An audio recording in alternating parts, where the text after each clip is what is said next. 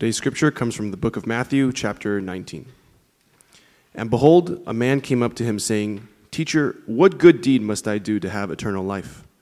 And he said to him, Why do you ask me about what is good? There is only one who is good. If you would enter life, keep the commandments.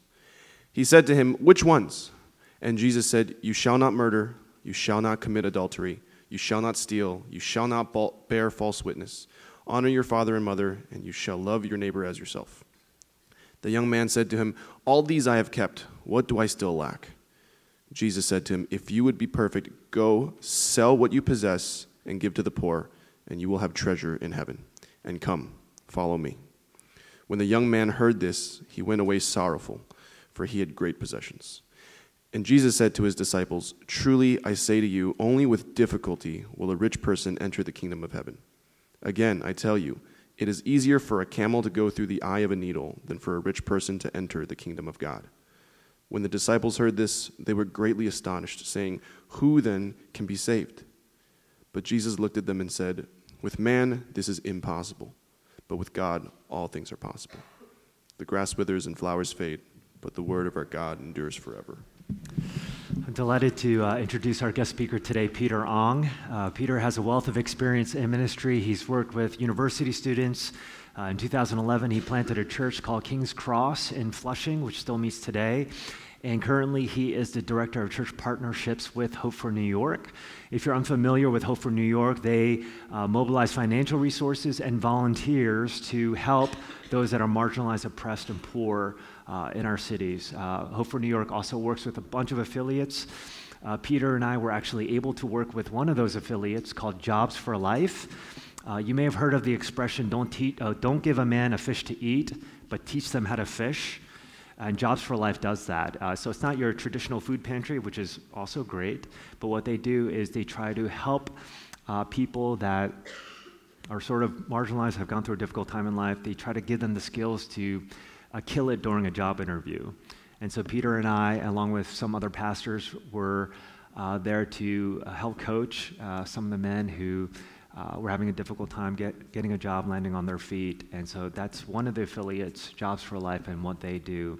And so Hope for New York uh, partners with dozens upon dozens of affiliates. And so I'm excited to uh, t- uh, formally introduce our partnership uh, with them, uh, in addition to giving all of today's offering uh, to them as well. And so as Peter makes his way forward, can we give him a warm, warm welcome? Thank you, Aaron. All right, Exilic, how are we doing today? All right, uh, okay. Yeah, Asian, okay. it's all good. Uh, I'm really glad to be here. Just want to say happy anniversary. I know you just celebrated your fifth your anniversary, and I'll be really honest with you. I've been kind of stalking your church uh, over the years and met Aaron years ago, and I've been really encouraged in God's faithfulness in growing your church. And uh, I was there this morning seeing just the, the more, enormous growth that God has been gracious to your church, but also Aaron's heart and his leadership. That his desires for all of you to grow, and as he shared, we went to Jobs for Life, and you know, my intention of inviting our church partner pastors was to say, you know, we want you to serve because as you're calling your church to serve, you need to also model and experience it as well. And to see Aaron come out on a rainy uh, night uh, going up to East Harlem at Bowery Mission, uh, but uh, I was so thankful for his heart and even during our debrief, just what he shared around how important this work is um, as a pastor, but also as a church. So today's passage, we're landing on a, a, passage that often we don't talk about around mercy and justice, but I think it's important because as I was thinking about why we have sometimes a very difficult part of engaging churches or Christians to think through serving the poor and the marginalized, is because I think there is actually a this rich young ruler was engaging with. And I love this passage because I think, as New Yorkers, anyone who has ever seen, we, we know what it's like. We know what this rich young ruler is like. Um, he's uh, described in three gospels, so he's a composite in many ways of this uh, story. Um, but in all of them, one is he's called a young man. In another gospel, he's called a ruler. Um, but the emphasis on all three is that he was rich. So he is a rich young ruler, is how he's described. And for all intents and purposes, when you look at him, he has it together. Morally, he's amazing, he's coming in and saying, hey, as a moral person and following the commandments, he's pretty exceptional. He's also young, which again, I think in any culture we, we value youthfulness. But also, he's wealthy. So he kind of comes into this picture with Jesus, and, he's, and he comes in, and he's just this exceptional. And it reminds me when I was first dating my wife, uh, you know, we went to Union Square in the summer, and Union Square is really fun during the summer. And as we were walking, uh, we were, we noticing there's a crowd kind of forming. And as, as we were walking towards that crowd, I saw this guy, this Asian guy. And the first thing I was like, man, he's tall. Uh, and then as I got closer, I was like, oh my goodness, he's mad good looking. he was wearing a straw hat, he had dimples, and he was smiling, and his voice was just amazing. And then he wasn't wearing a shirt, he was just wearing a vest. And, uh, and he had like, not like a four pack, it was like, a, well, not six pack, sorry. He was like, you know, quadruple pack. And as I got closer, his, he had a perfect tan. He was glistening with sweat, and his eyelashes were very like long. And anyway, I was like, wow. And then I look over to my girlfriend at the time, Jamie, and I look at her, and this is her face. like, you know, doing the elevator stare. And then I was like, excuse me. And I was hoping she would be like, oh, no, no, no, no, no. Like, if it was me, I'd be like, no, no, no, I was looking at her, I was looking at his hat. It was a really interesting hat. But she says this to me. She was like, you were staring too.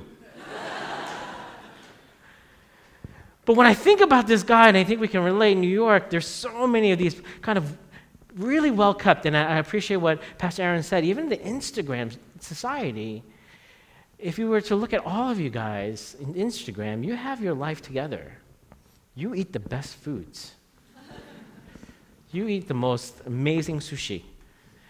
And one time in my church plan, I challenged my church on Instagram. I said, for one week, just post the first picture you have when you wake up in the morning and post it. Post the breakfast that you eat every single morning and post it.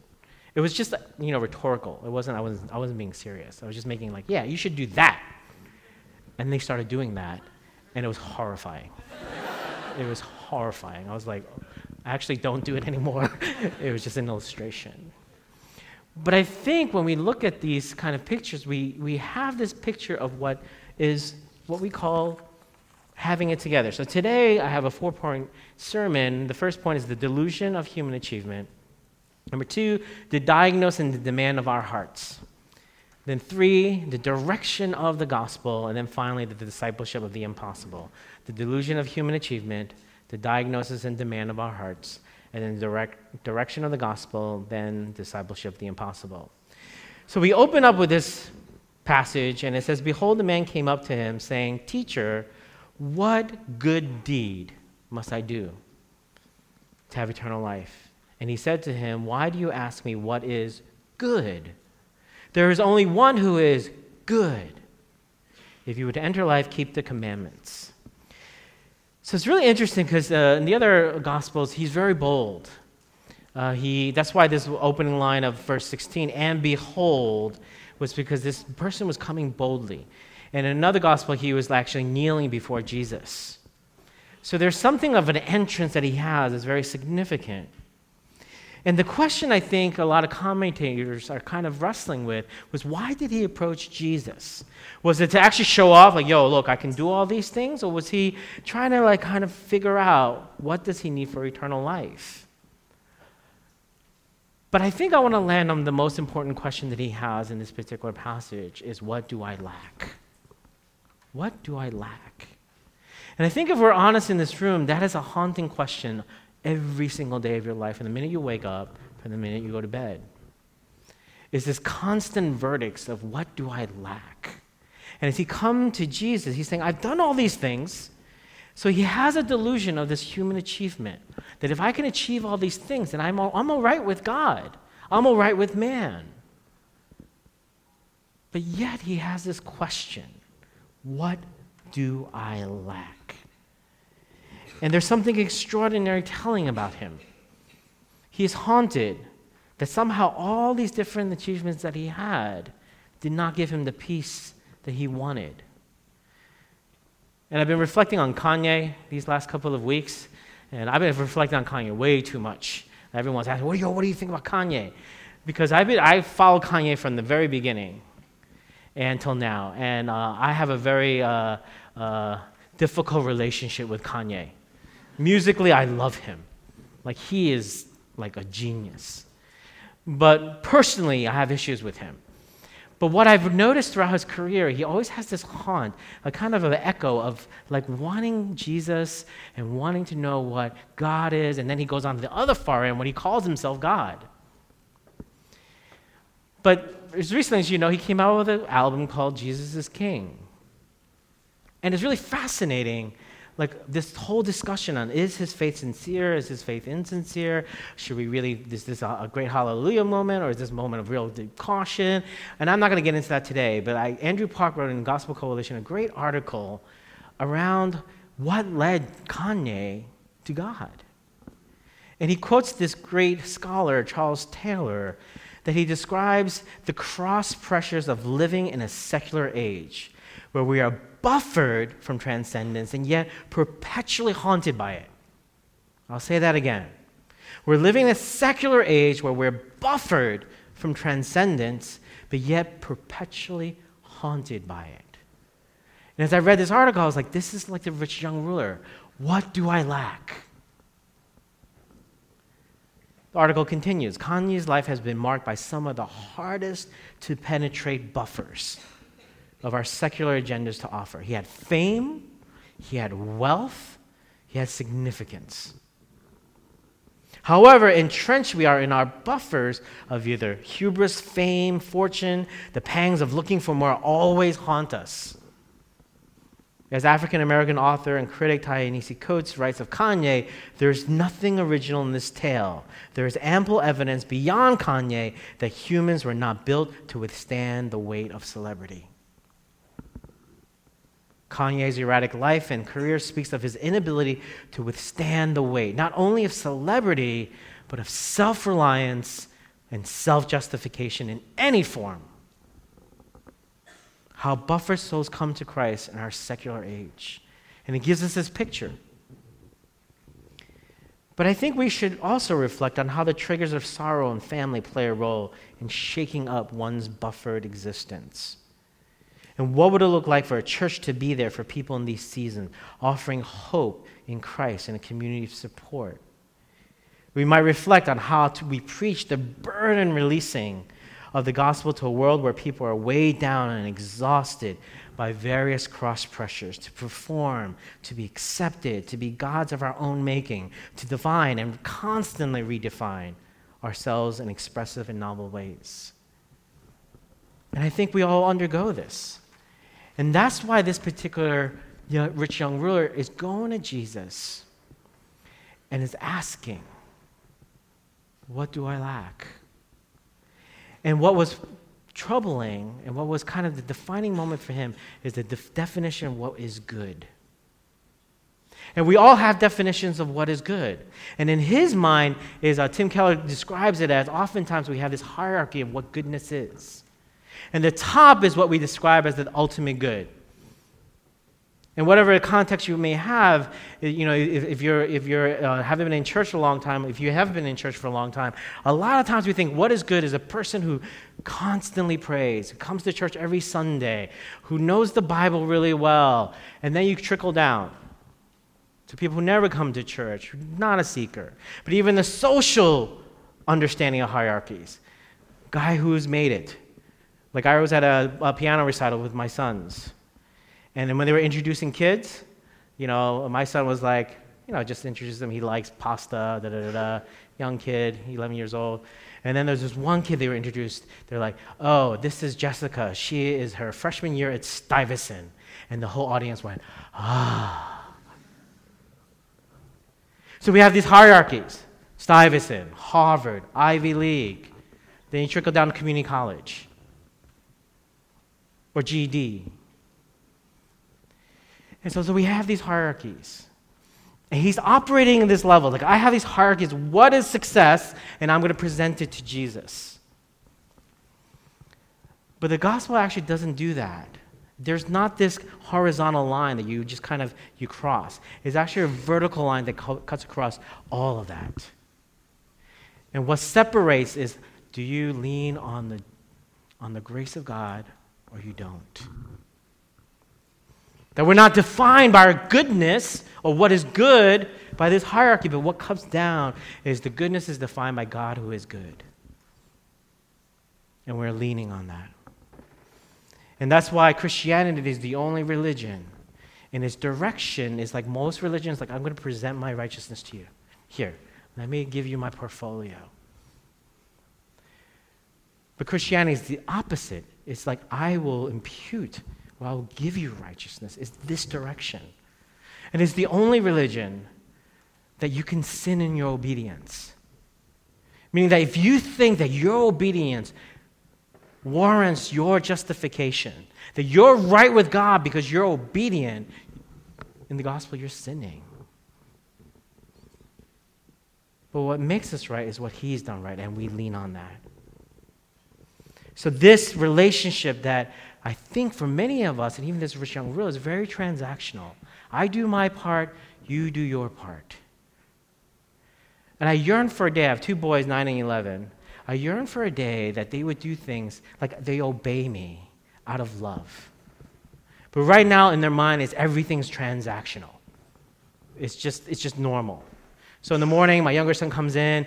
He's always the morning. He's the much more like morning person. He said, "Look, Daddy, I put on my socks. I put on my pants. I did my homework. You know, and like hair." And I'm like, "Oh, that's great." You know what he wants? Can I play Switch?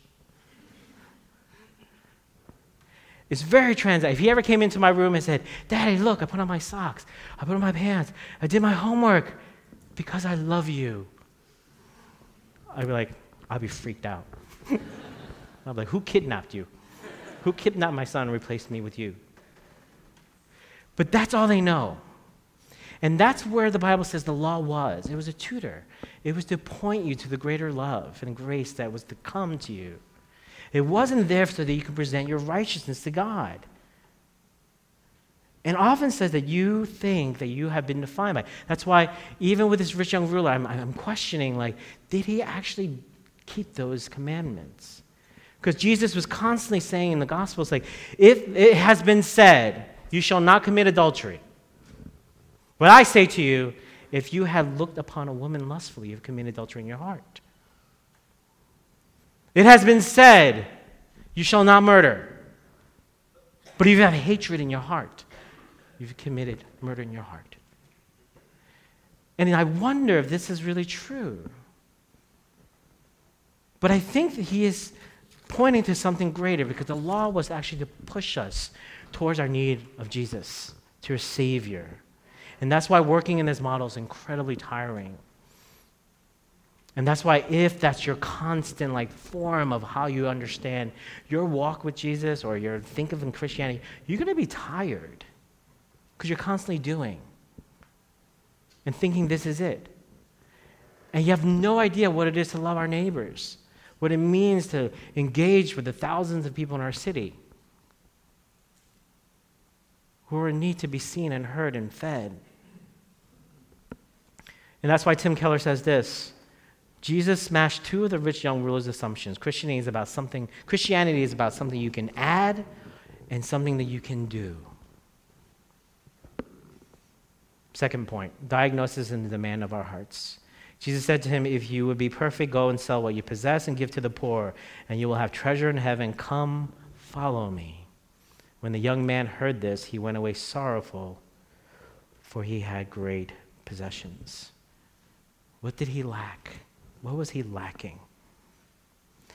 And the Gospel of Mark is really interesting because in this particular passage, in, in, in, in light of Jesus said to him, it said that Jesus looked on him and he loved him. And I think that's so significant. That Jesus having the moment with this rich young ruler, confronting him with his heart, but he loved him. He looked at him with love.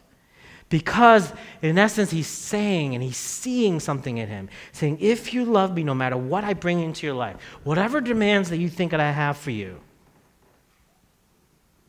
whatever you think that you think that I am demanding of you, you should understand that if I am the creator of heaven, if I'm creator of all things, that I would have wisdom. That you would respond, Yes, you are the creator of the universe. So you must know what you're doing. So here, take it all. And he's diagnosing that very special thing in his heart. And that's why there's this moment in the gospel when this woman came to Jesus and he wiped his feet with her hair. And he told Simon, She loves much because she has been forgiven much. So, this dynamic of the creator of heaven, but knowing that you've been loved. But again, he's haunted with this what do I still lack? And not being able to see Jesus, seeing him, and being loved by him. Because in that, he would have known that Jesus had everything. That if you want me to give it away, I'll give it away. And Jesus is dealing with him as if he's an addict. He's thinking that this very thing that you are holding on so tightly is actually killing you. It's a power struggle over your dreams, over what you want. So, this is not a, a, prescriptive for us to give up all your money, like at the offering today, right after the service. Don't give everything. That's not the point. But what he's pointing at, what is more important to you than me? What is greater to you than the treasure in heaven, which is me? What is greater? So there's an unexpected invitation. The problem is not money, but it is better than God. So oftentimes when we think about the Ten Commandments, we think like, oh, this is the, the last, the first four is like your relationship with God. The other six is your relationship with people. And everyone says, well, you know what? He failed to see the second part of loving his neighbor, loving people. But I would say is actually his first thing has been broken, the first commandment, that you'll have no other gods before you or the commandment to love your God with all your heart, with all your soul, with all your mind, and then love your neighbor. He actually broke the first commandment, saying, Thou will have no other gods before me. And what's happening here in the diagnosis of his heart is saying, Money is more important. It is my God. And God is challenging this rich young ruler to forsake all others. Um, for those of you going to who, who's getting engaged or married, you know I've done a lot of weddings, and uh, one of the, my favorite parts, and sometimes the least favorite parts, are the vows. But every vow that was really kind of evident, that cuts across all vows, is the idea of what you're going to forsake all others, right? Will you ever want to marry someone who says, you know what, uh, that part, nah, that's really hard, and they walk away sorrowful. And in, in essence, Jesus is inviting him to make a vow. And in the Greek, it's actually not sorrowful. He was grieving. He was grieving. And that's where I think is the third point of my sermon is that he was grieving because he did not realize the direction of the gospel. Jesus said to me, If you will be perfect, go and sell what you possess, give it to the poor, and you'll have treasure in heaven. Come follow me. Verse 19, prior to that, says, Honor your father, and you shall love your neighbor as yourself. And remember what I said was what was his definition of goodness was the problem. What he defined as goodness was the problem. And as I was preparing for this sermon, I was thinking, you know, what is good then? If, if, if he's saying, you know, good teacher, or he's saying, you know, what do I need to, uh, what, what good deeds that I need to do, then I was thinking, well, well, how does God define good? And one of the most clearly stated ways in which God declares something is good is in Genesis 1. Verse 26, and God said, Let us make mankind in our image, in our likeness, so that they may rule over the fish in the sea and the birds in the skies, over the livestock and all the wild animals, and over the creatures that move along the ground. So God created mankind in his own image. In the image of God, he created them. Male and female, he created them. God saw all that he had made, and it was what? It was what? Very good. So, at the heart of the direction of the gospel is that he failed to see that the mission, the trajectory, is to say, actually, the poor are created in God's image, that they're of infinite worth, That when you look upon them, they have incredible value because they're created in the image of God. And somehow he forgot that. And that's why Jesus didn't say, oh, just give up all your riches, give it to the temple, give it to the priest. He says, give to the poor. Why? Because he's flipping the relationship. Because all our relationships are so transactional. I have friendships because I can benefit from this friendship. But when you have a relationship with the poor, they have, in the worldly view, have nothing to offer you. And Jesus is flipping that. Because he's understanding that's the part of the whole discipleship that is incredibly difficult for us. To actually love someone when they have nothing to offer us. That's why Hope for New York, over the last 20 plus years, have been partnering with churches. Because we have found that churches who actually volunteer and engage, or even Christians who engage, are so enriched. We just did a survey with Redeemer Presbyterian Church, and they had this thing about a deep correlation that those who serve are much more happy and enriched in their discipleship, in their walk with God. And why is that? Because I think we touch into the heart of God when we do serve. But is that the point? Is the point is like, well, I want, I want to hang out with poor people because I want to feel good about being Christian. And you're telling me that. No, there's something supernatural that happens. Because first uh, Colossians 1 tells us that the whole work, like why there's this work of God coming in and being preeminent. Jesus is preeminent. He's sovereign over everything. To what point? So he can re- reconcile us to him and reconcile all things.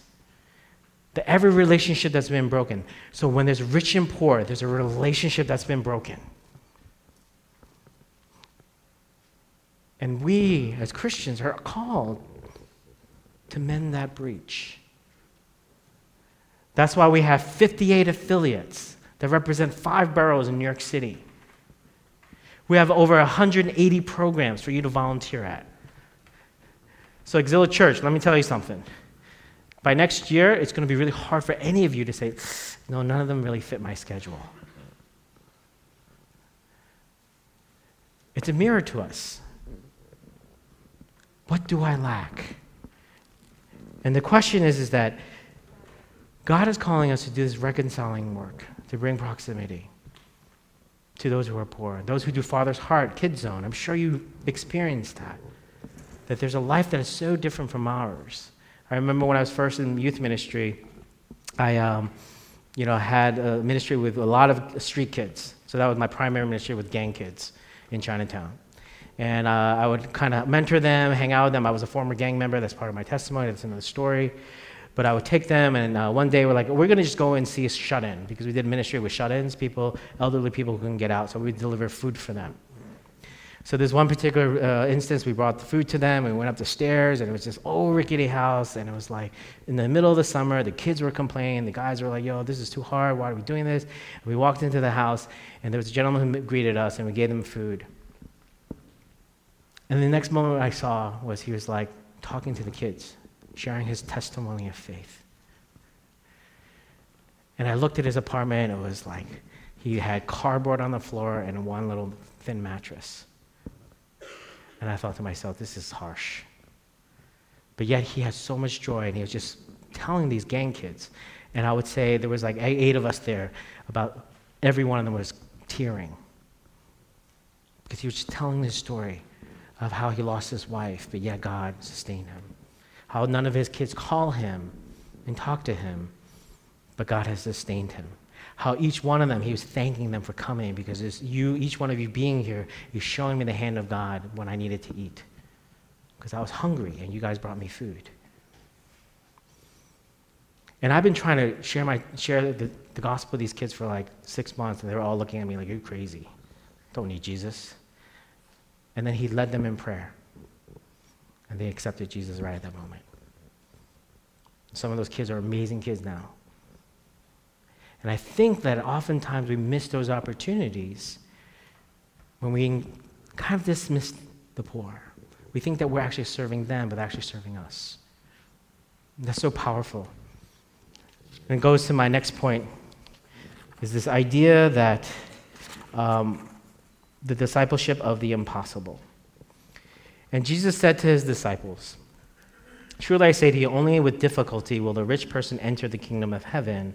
Again, I tell you, it is easier for a camel to go through the eye of a needle than for a rich person to enter the kingdom of God. When the disciples heard this, they were greatly astonished, saying, Who then can be saved? But Jesus looked at them and said, With man this is impossible, but God, with God all things are possible. With man this is impossible. So, with man, you'll have all these different motivators to do this kind of work. Uh, when I was in youth ministry, I, I saw the power of guilt. Guilt is one of the most powerful motivators in the world. And I remember kids would come up to me, it's like, yo, Pastor Peter, I can't, I can't go to church this Sunday because I'm really tired. And I'm like, I'm glad Jesus didn't say, I'm too tired to go to the cross. I'm glad he didn't wake up in the morning, yo, I got, you have too much homework. I don't want to go to the cross today. I said, actually, you know what? Why don't you tell Jesus, imagining him on the cross, and you telling him while he's bleeding for you, suffering, you tell him, Jesus, sorry, I have too much homework to go. No, no, actually, Matt, yeah, you should do that. And then all the kids went to church. It was so powerful. Guilt is powerful. I remember my son, one day we were on the train, and, uh, you know, uh, one of my most beautiful discipleship moments is discipling our kids. You know, and they're, they're so bold sometimes. And one time, this person who was homeless was in the train asking for money. My younger son, Noah, he's nine years old, he's like, Daddy, Daddy, you gotta give him money. And I said, No, I don't, I don't think we should. It's not the wisest usually we have. He's like, You gotta give him money. Because the Bible says you have to be open handed. And I'm like, Will you calm down, please? Can you just calm down? And then he yells, like really loud across the train, Are you Christian? then I was like, All right. just, all right, just calm down. Because I felt guilty. I felt like I had to model like this to my son. And it's powerful. But with man, it's impossible because you are going to go to fall into that whole thing again. What do I lack? And you think achievement is going to, the delusion of achievement is going to drive you. What's going to happen? You're going to get tired. You're not going to be motivated when there is no more guilt because your heart will get calloused to it. That's just natural. So, what's going to happen for us? How are we going to be discipled in the impossible? And here's what I think is the most important thing. If you look at Jesus as the rich young ruler, the true rich young ruler, that he had riches beyond anything you could ever imagine, but he went into poverty deeper than anything that you've ever experienced. And that's going to be a spiritual awakening. That has to be prompting by the Holy Spirit. For you to see Jesus as the rich young ruler who had given everything away, that he knew the gaze of his father, that he was loved, and he was willing to give everything away. And if you see yourself as the poor person, and that if he gave everything to follow his father, what he's asking of you is very little to follow him. He is not asking you to do anything that he hasn't already done. If not, he's done millions and millions and millions of times greater and more than you know. That he was the ultimate or the true rich young ruler. He was 31 or 32 years old when he went into ministry. But I'm going into poverty. If you're thinking about the eye of the needle, it is harder for a rich person to go through the eye of the needle. The eye of the needle for him was he came incarnate into this world in a womb. And he left the world through eye of needle of the cross. And that's the impossibility that for us to be gripped by that, that has to be movement of God. That when we see, like, I was poor, I have nothing to offer him. If this is a transactional relationship, then I have nothing to give to Jesus. But yet, he moved towards me. Yet, he seeked mutuality. So when we're doing this kind of work in mercy and justice, we're echoing that. We're declaring to the world this is what God has done for me. When I was naked, he clothed me in righteousness. When I was thirsty, He gave me the river of life. When I was hungry, He gave me the bread of life, which was His body. When I was in jail, in the prison of my own sins, He came and visited me and freed me. And until that becomes a narrative in your heart, you're always going to be tired. You're always going to seek mercy and justice. But by the prompting of the Spirit, when we move forth, knowing that's going to grip my heart, and it's from the outpouring of that experience with God, we can do this. Let's pray.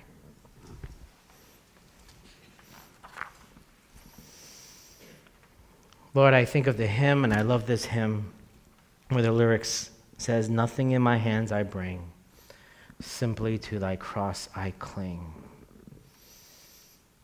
And this rich young ruler wanted to bring a lot of things in his hands, but he did not realize that he simply needed to cling to the cross. And I pray even for this group here today that maybe they could be convicted of their need, their desperate need,